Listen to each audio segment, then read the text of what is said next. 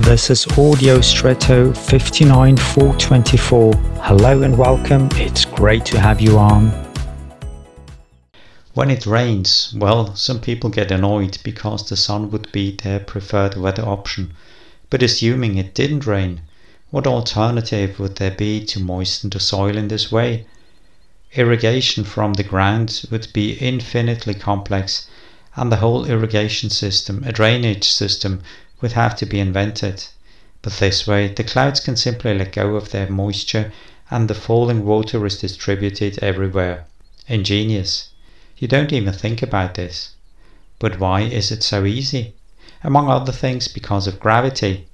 If it weren't for the Earth's gravitational pull, the water from the clouds, yes, it would just stay where it was released.